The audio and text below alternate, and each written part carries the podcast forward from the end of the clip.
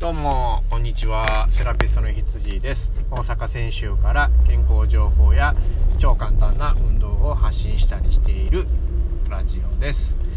えー、っと、今日はね、だいぶ発信が遅くなってしまったんですけれども、今もう、えー、っと、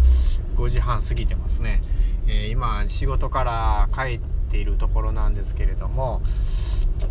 だいぶ暗くなりましてね、6時前ともなると、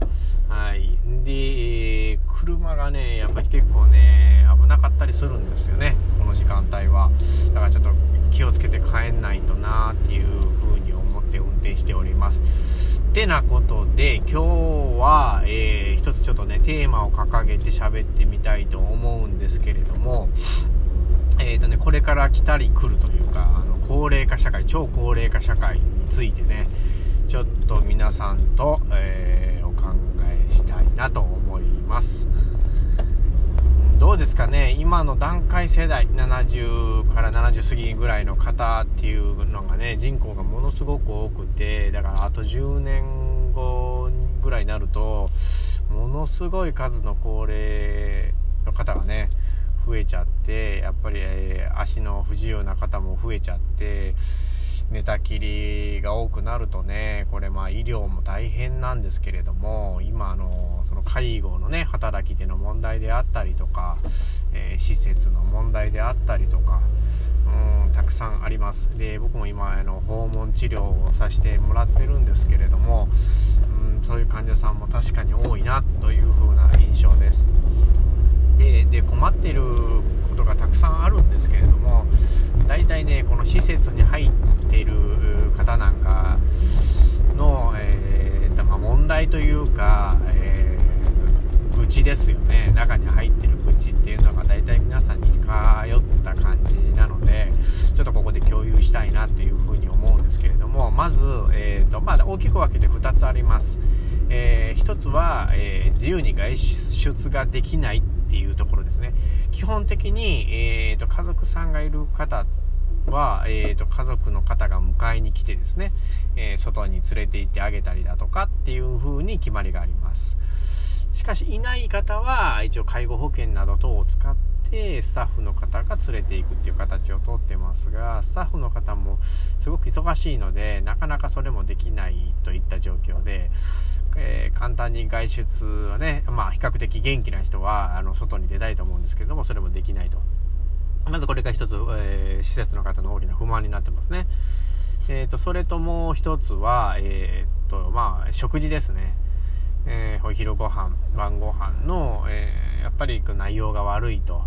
自分の好きなものが出ないっていうことで、まあこれはね、まあ美味しいって言ってる人もいるんで、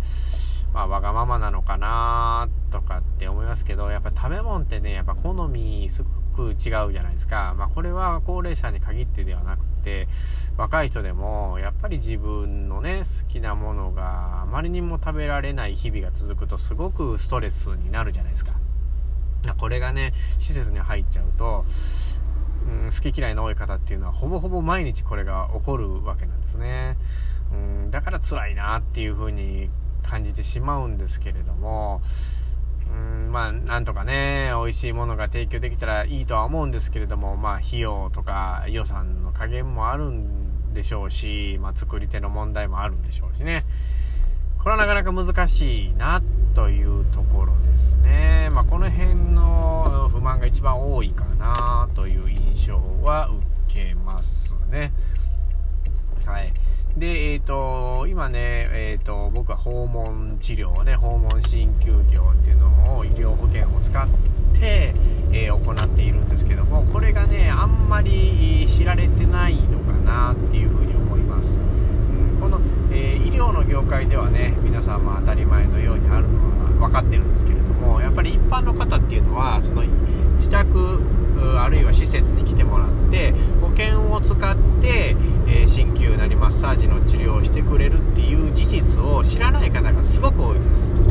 はい、でこれをやっぱりあの広めている方っていうのはすごい方がたくさんあおられるんですけれども、えー、でもあのこう発信先っていうのがどうしてもやっぱりインターネットを使っての発信になってしまうので